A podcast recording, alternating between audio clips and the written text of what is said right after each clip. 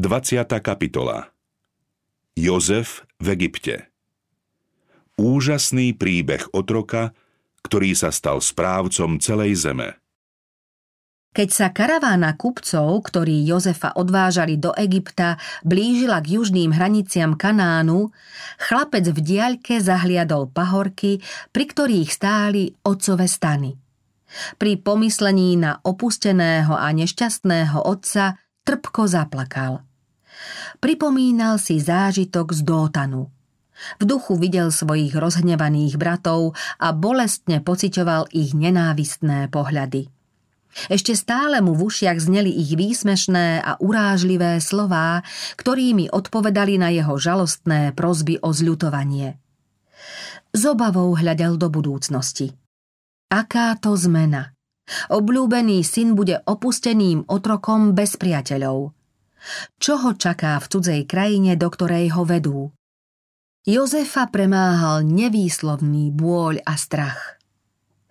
Božia prozreteľnosť však aj tento zážitok zmenila Jozefovi na požehnanie. V niekoľkých hodinách poznal to, čo by inak poznával celé roky. Otec mu svojou prílišnou nehou a zhovievavou láskou v nejednom ohľade len škodil. Tým, že mu vo všetkom dával prednosť, podnecoval Jozefových bratov k závisti a ich hnev ho kruto pripravil o domov. Otcovo nadržanie Jozefovi ovplyvnilo aj synovú povahu. Bolo príčinou jeho nedostatkov, ktoré teraz musel naprávať. Bol samolúby a domýšľavý. Zvykol si na lásky plnú starostlivosť svojho otca a nebol pripravený na príkoria, ktoré ho v jeho ďalšom trpkom a neistom živote otroka čakajú. Cestou Jozef premýšľal aj o Bohu svojich otcov. V detstve sa ho naučil milovať a báť sa ho – Doma neraz počul otca rozprávať o tom, ako na úteku z domova dostal nebeské videnie. Počul o tom, ako Boh dal Jákobovi zasľúbenia a ako ich splnil, ako ho v tiesnivej chvíli navštívili Boží anieli, aby mu radili, aby ho potešovali a ochraňovali. Dozvedel sa aj to, že láskyplný Boh pošle svojmu ľudu vykupiteľa – v pamäti sa mu teraz živo vynárali všetky tieto vzácne naučenia. Jozef uveril, že Boh jeho otcov bude aj jeho Bohom. Bezvýhradne sa oddal do Božích rúk s prozbou, aby ho ochranca Izraela neopúšťal v krajine, kde bude žiť ako cudzinec. Rozhodol sa, že za každých okolností zostane Bohu verný ako sluha nebeského kráľa – bude mu slúžiť celým srdcom. Statočne bude znášať skúšky a verne plniť všetky povinnosti. Tento jediný deň znamenal v Jozefovom živote veľký obrad. Akoby nešťastná okolnosť zmenila zhýčkané dieťa na dospelo uvažujúceho a odvážneho muža činu. Po príchode do Egypta kupci predali Jozefa veliteľovi faraónovej telesnej stráže Pótifarovi. V jeho službách strávil 10 rokov. Za celý ten čas číhali na ňo mimoriadne zvodné pokušenia. Žil tam medzi modlármi, ktorí na kráľovskom dvore najvzdelanejšieho národa, akým Egypt vtedy bol, krajine pompézne a úmerne bohatstvu a kultúre uctievali falošných bohov. Jozef však napriek tomu zostal detinsky oddane verný Bohu. Aj keď všade okolo seba narážal na samé neresti, žil ako by nič z toho ani nevidel. O zakázaných veciach nerozmýšľal. Hoci si chcel získať priazeň egyptianov, neznížil sa k tomu, aby svoje zásady tajil. Ak by to bol skúsil, bol by podľahol pokušeniu. Jozef sa však nehambil za vieru svojich otcov a nepokúšal sa zatajiť, že uctieva hospodina. Hospodin bol s Jozefom, takže sa mu všetko darilo. Jeho pán videl, že hospodin je s ním, čokoľvek konal, hospodin všetko korunoval úspechom v jeho rukách. Potifar dôveroval Jozefovi natoľko, že ho nakoniec ustanovil za správcu celého svojho majetku. Tak ponechal Jozefovi v rukách všetko, čo mal a popri ňom sa nestaral o nič, iba o chlieb, ktorý jedol. Zjavné úspechy ako výsledok Jozefovho rozvážneho šafárenia nemožno označiť za skutočný zázrak. Boli to plody jeho pracovitosti, úsilovnosti a starostlivosti, ktoré sprevádzalo Božie požehnanie. Kým Jozef v tom videl prejav Božej milosti, pre jeho modloslužobného pána to bolo tajomstvom. Je zrejmé, že bez pevného a cieľavedomého úsilia by Jozef nejaký úspech nedosiahol. Vernosťou tohto služobníka bol Boh oslávený. Pán chcel ukázať zjavný rozdiel medzi životom uctievačov modiel a mravne čistým, spravodlivým životom Božieho sluhu, aby svetlo nebeskej milosti zažiarilo aj v temnote pohanstva. Jozef si ochotou a vernosťou naklonil srdce Pótifara, ktorý v ňom za istý čas videl skôr syna než otroka. Mladý hospodár sa stretával s hodnostármi a učencami, naučil sa cudzie jazyky, získal vtedajšie vedecké poznatky a vyznal sa v správe verejných záležitostí. Stručne možno povedať, že získal znalosti potrebné pre budúceho prvého ministra Egypta. Takmer neodolateľné pokušenie Jozefova viera a čestnosť museli však prejsť aj krutými skúškami. Potifarová manželka sa pokúšala zviesť mládenca, aby prestúpil Boží zákon – až dosiaľ zostal v záplave veľkej skazenosti tejto pohanskej krajiny nepoškvrnený. Ako však tomuto náhlemu, prudkému a zvodnému pokušeniu odolať? Jozef si dobre uvedomoval následky svojho odmietnutia. Na jednej strane ho čakal život plný priazne a blahobytu, ale aj klamstva a pretvárky. Na strane druhej život v nemilosti či ťažký žalár, ba možno aj smrť. Celá jeho budúcnosť závisela od okamžitého rozhodnutia. Zvíťazí jeho zásadnosť? Zostane Bohu verný? Tento vnútorný boj s úzkosťou sledovali Boží anieli. Jozefova odpoveď je dôkazom sily náboženských zásad – Nezradil dôveru svojho pozemského pána, no predovšetkým zostal verný nebeskému pánovi. Pred vševidiacím Božím okom a pred očami svetých anielov si mnohí dovolujú to, čo by neurobili ani pred svojimi blížnymi. Jozef však najprv myslel na Boha. Povedal, ako by som mohol teda spáchať takú veľkú nešľachetnosť a zhrešiť proti Bohu? Keby sme si vždy uvedomovali, že Boh vidí a počuje všetko, čo konáme a hovoríme, že všetky naše slová a skutky verne zaznamenáva a že sa raz budeme zo všetkého zodpovedať, báli by sme sa zhrešiť. Mladým ľuďom treba stále pripomínať, že sú vždy v Božej prítomnosti, nech sú kdekoľvek a nech robia čokoľvek. Boh vie o každom našom skutku. Aj keď ľudské zákony bývajú niekedy prísne, nejeden človek ich porušuje bez toho, aby bol odhalený a potrestaný. S Božími zákonmi je to inak. Priestupníka neskrie ani tá najtemnejšia noc. Márne si myslí, že je sám. Oko neviditeľného svetka sleduje každý jeho čin. Boh pozná aj tie najtajnejšie pohnútky jeho srdca. Sleduje každý jeho čin, slovo či myšlienku tak pozorne, ako by človek bol na svete len sám a ako by sa všetka pozornosť neba sústreďovala iba na ňo. Jozef však napriek utrpeniu zostal čestný. Jeho pokušiteľka ho z pomsty obvinila z ohavného činu a dostala ho do väzenia. Keby však Potifar bol žalobe svojej ženy proti Jozefovi uveril, mladý Žid mohol prísť bezodkladne o život, ale Jozefova príznačná skromnosť a priamosť boli dôkazom jeho neviny. V záujme záchrany dobrej povesti svojho domu Potifar dal Jozefa uväzniť. Žalárnici spočiatku zaobchádzali s Jozefom tvrdo. Žalmista hovorí – V klade mu zvierali nohy, dostal sa do želiez, kým sa len nesplnilo jeho slovo a reč hospodinova ho neospravedlnila. Vo vezení Jozefova šľachetná povaha však žiarila aj v tme žalára. Vo viere zostal neoblomný a trpezlivý.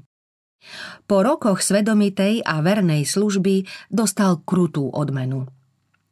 Tomu však nepodlomilo vieru, ani v ňom neprebúdzalo hnev.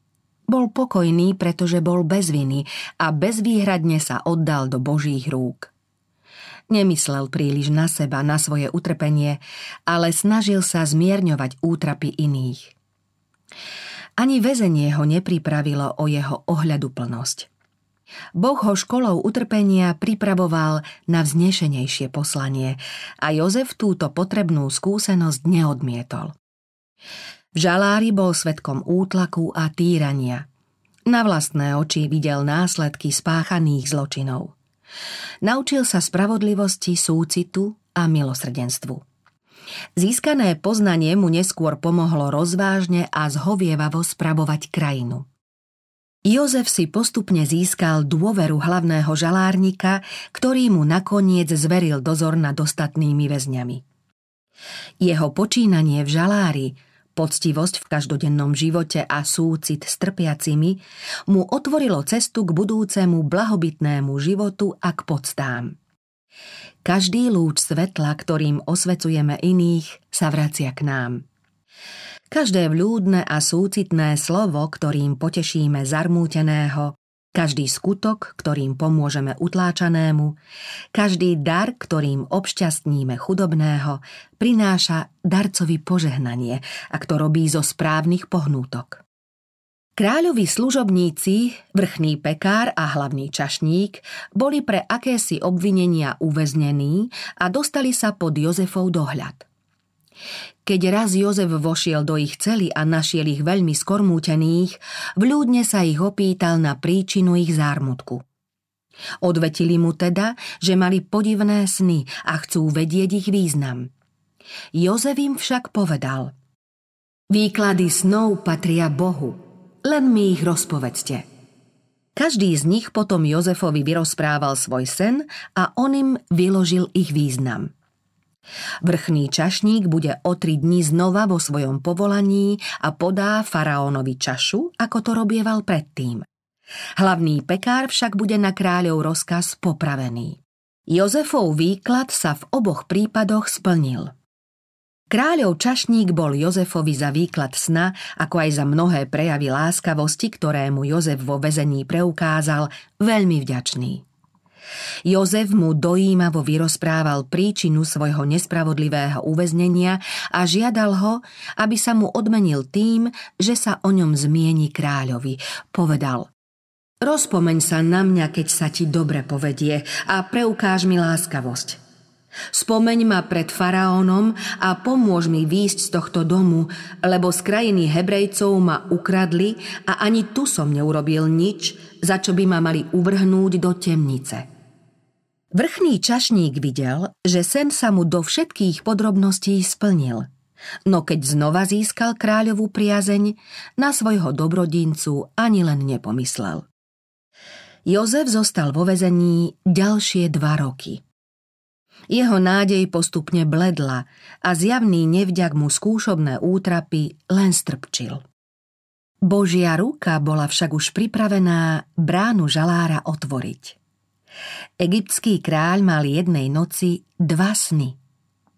Obidva sa zrejme týkali rovnakej udalosti a pravdepodobne predznamenávali nejaké veľké nešťastie. Kráľ nemohol pochopiť zmysel týchto snov, ktoré ho stále znepokojovali. Vešci a mudrci ríše ich nevedeli vysvetliť. Kráľ bol stále mrzutejší a podráždenejší a v jeho paláci sa šírilo ovzdušie strachu. Za všeobecného vzrušenia si vrchný čašník spomenul na svoj sen i na Jozefa.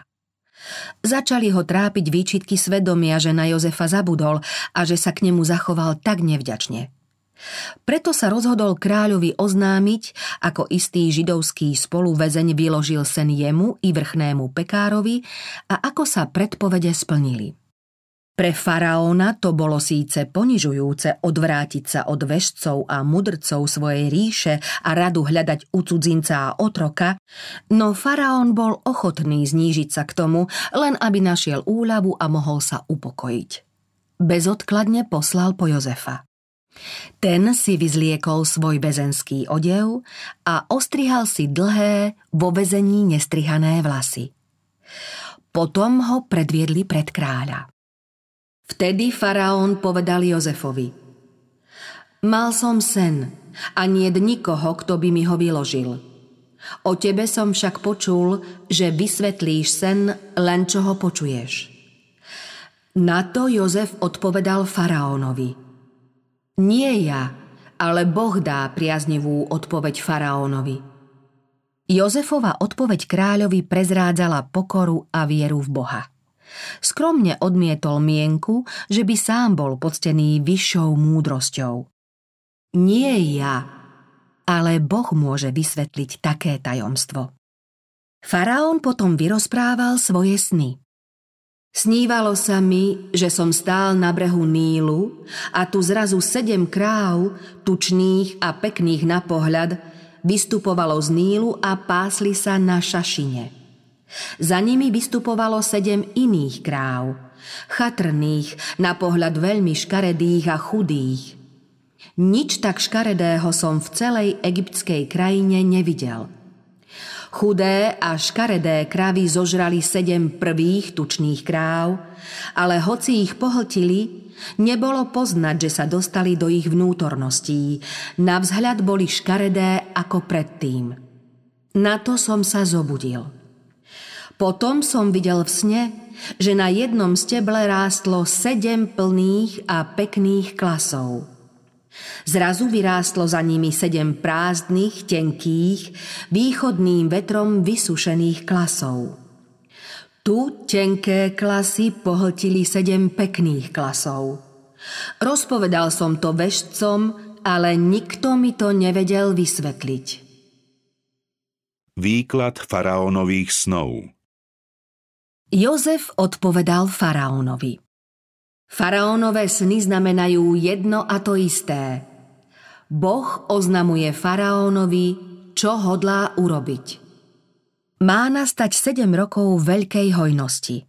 Pole a záhrady poskytnú oveľa väčšiu úrodu než kedykoľvek predtým. Po tomto období má prísť 7 rokov hladu. A zabudne sa na všetkú hojnosť v egyptskej krajine – hlad zmorí krajinu, ktorý potom nastane, lebo bude veľký. Opakovanie sna bolo dôkazom, že sen sa určite splní a to čoskoro. Jozef pokračoval. Teraz však nech si faraón vyhľadá rozumného a múdreho muža, aby ho ustanovil nad egyptskou krajinou – nech faraón zakročí a nad krajinou ustanoví dozorcov, ktorí by v egyptskej krajine po sedem úrodných rokov vyberali petinu úrod. Nech zozbierajú všetky potraviny v nastávajúcich dobrých rokoch a nech uskladnia zrno pod moc faraónovu na potravu pre mestá a tak ho zachovajú. Tieto potraviny budú pre krajinu zásobou na 7 rokov hladu, ktoré prídu na egyptskú krajinu a krajina nezahynie hladom.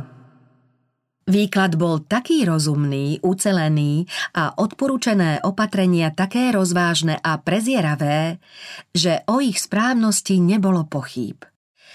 Komu však zveriť uskutočnenie naznačených plánov?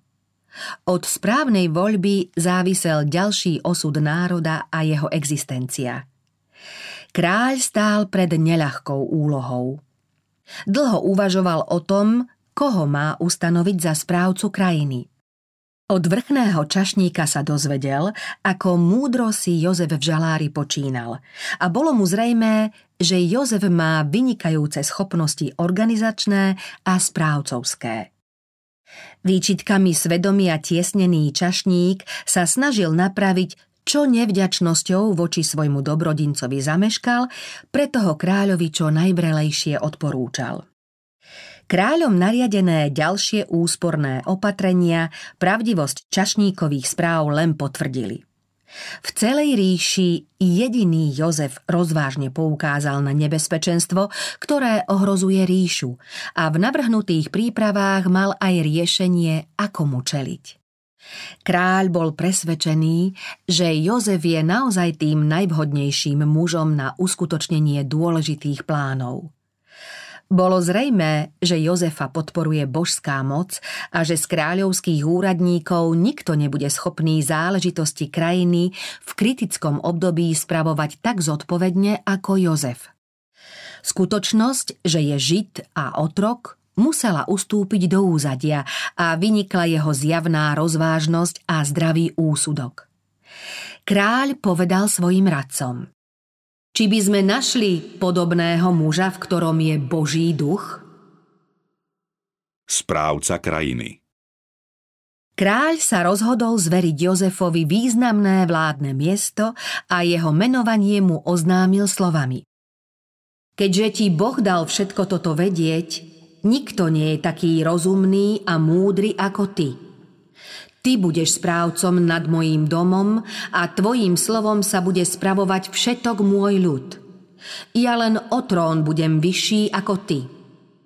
Kráľ odovzdal potom Jozefovi odznaky jeho vysokého úradu. Potom si faraón sňal z ruky prsteň a dal ho Jozefovi na ruku, obliekol ho do jemných ľanových šiat a okolo hrdla mu dal zlatú reťaz. Dal ho voziť na svojom druhom voze a rozkázal volať pred ním na kolená. Nad vlastným domom stanovil ho pánom, vládcom nad celým svojim majetkom, aby poučal ľubovoľne jeho kniežatá a jeho starcov učil múdrosti. Jozef vyšiel zo žalára a bol povýšený za vládcu celej egyptskej krajiny. Bolo to veľmi vysoké postavenie, no súviselo s mnohými ťažkosťami a s veľkým nebezpečenstvom. Nikto totiž nemôže stáť vysoko, aby mu nehrozil pád. Tak ako búrka niekedy ušetrí skromnú kvetinku v údolí, no aj s koreňmi vie vyvrátiť mohutný strom na výšine, tak aj tých, čo v skromných podmienkach zostávajú čestní, môže do priepasti strhnúť pokušenie sprevádzané svetským úspechom a podstami.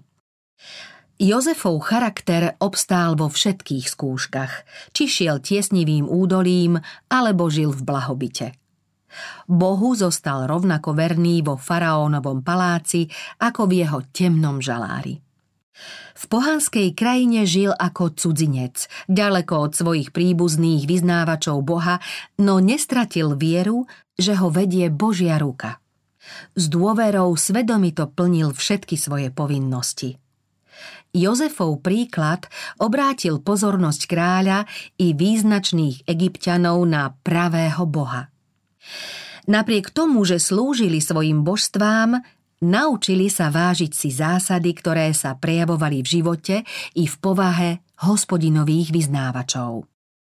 Ako mohol Jozef získať taký pevný charakter, priamosť a múdrosť? Už vo svojich chlapčenských rokoch sa venoval skôr svojim povinnostiam, než svojim záľubám. V mužnom veku priniesli svoje plody zásady vypestované v mladosti poctivosť, čestnosť a ušľachtilosť. Čistý, prirodzený život bol živnou pôdou zdatného rozvoja telesných i duševných síl. Spoločenstvo s Bohom, živý záujem o Božie dielo a významné pravdy, ktoré Boh zveril dedičom viery, to všetko povznášalo a zušľachťovalo Jozefovú povahu. Rozširovalo a obohacovalo mu rozhľad viac než ktorékoľvek iné štúdium. Verné splňanie zverených povinností v skromnom či vznešenom postavení môže rozvinúť schopnosti človeka do krajných možností. Život podľa stvoriteľovej vôle je zárukou toho najlepšieho povahového rozvoja. Múdrosť je bázeň pred pánom. Rozumnosť je vyhýbať sa zlému. Len málo kto si uvedomuje vplyv životných maličkostí na rozvoj povahy. S čímkoľvek prichádzame do styku, nemožno pokladať za maličkosť. Príhody každodenného života preverujú našu vernosť a spôsobilosť pre vyššie poslanie. Každodenným zásadným životom si zvykáme uprednostňovať povinnosť pred záľubami a zábavou. Takto cvičená myseľ nezakolíše pri voľbe medzi dobrom a zlom, ako vetrom zmietaná trstina. Spolahlivo sa pridrža povinností, lebo si zvykla na pravdu a vernosť. Vernosťou v maličkostiach sa posilňuje vernosť vo veciach veľkých. Poctivosť je oveľa cennejšia než zlato z ofíru. Bez poctivosti nemôže nikto dosiahnuť čestné postavenie. Charakter nebýva dedičnou výsadou. Nemožno si ho kúpiť. Vysoká mravná úroveň a vynikajúce duševné schopnosti nie sú výsledkom náhody. Aj tie najvzácnejšie duševné predpoklady strácajú cenu, ak sa nezdokonalujú. Tvorenie ušľachtilej povahy je celoživotné dielo, výsledok pilného a vytrvalého úsilia. Boh dáva príležitosť. Úspech závisí od toho, ako ju človek zužitkuje.